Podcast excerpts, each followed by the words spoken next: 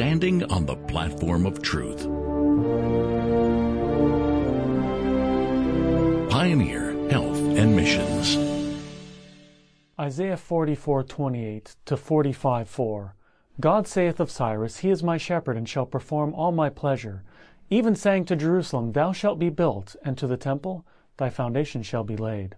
Thus saith the Lord to His anointed, to Cyrus, whose right hand I have holden, to subdue nations before him, and I will loose the loins of kings, to open before him the two-leaved gates, and the gates shall not be shut.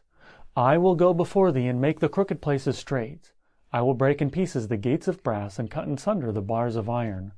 And I will give thee the treasures of darkness, and hidden riches of secret places, that thou mayest know that I, the Lord, which call thee by thy name, am the God of Israel. For Jacob my servant's sake, and Israel mine elect, I have even called thee by thy name. I have surnamed thee, though thou hast not known me. God calls Cyrus by name about 150 to 200 years before these events. Why does he do this? One reason is so that Cyrus will know that he is the God of Israel. And another reason given is so that God's people will know that he is God. Jeremiah 1:5 Before I formed thee in the belly, I knew thee. How is he able to know such things? Romans 8:29 For whom he did foreknow. In other words, know beforehand. God has foreknowledge. He knows things beforehand. Isaiah 46:10 says, declaring the end from the beginning, and from ancient times the things that are not yet done. Prophecy is simply history told in advance. God is able to give us prophecy because he knows what is going to happen before they actually do. In other words, he has foreknowledge, and this is why he is able to say, Before I formed thee in the belly, I knew thee. Before Cyrus was brought forth, he knew him. Before he formed you and I, he knew us. My wife and I have been married for about 19 years.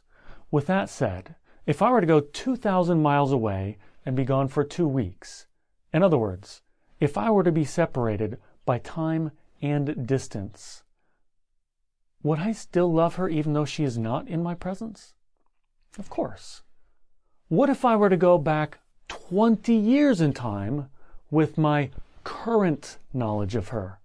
Would I still love her even though she didn't know me yet? Absolutely, because in my mind and with my knowledge of her, I have known her and we've been married for 19 years. Here's my point. God had knowledge of you before you were brought forth, so he loved you before you were brought forth.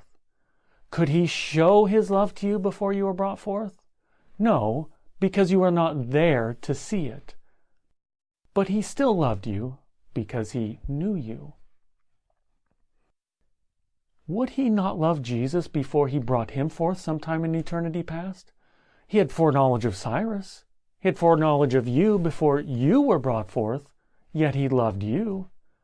Would he not have foreknowledge of his own son and love him also even before he brought him forth? Brothers and sisters, this idea that God must be three to be love has so many problems with it. I want to give you just a short list of some things that I see.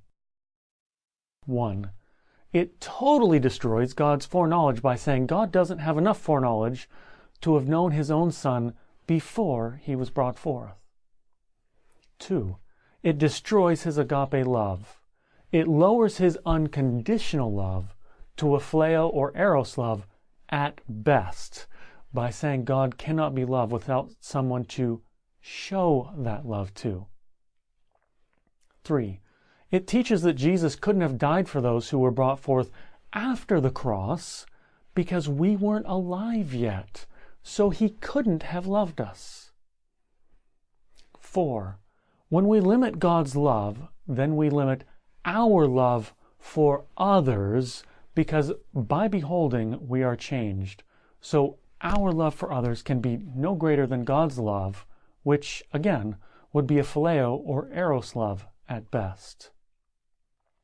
And then number five, we love God because he first loved us. So if we limit God's love, then our love response to Him will be limited. Brothers and sisters, this is exactly what the devil wants. He does not want us to know about God's foreknowledge. He wants to destroy God's unconditional love. He wants us to believe Jesus could not have died for us. He wants us to not have unconditional love for others.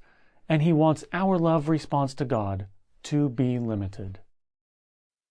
The only way the devil can be equal to God is to bring God down to his level. God wants you to uplift his unconditional agape love to a dying world. Standing on the platform of truth. Pioneer Health and Missions.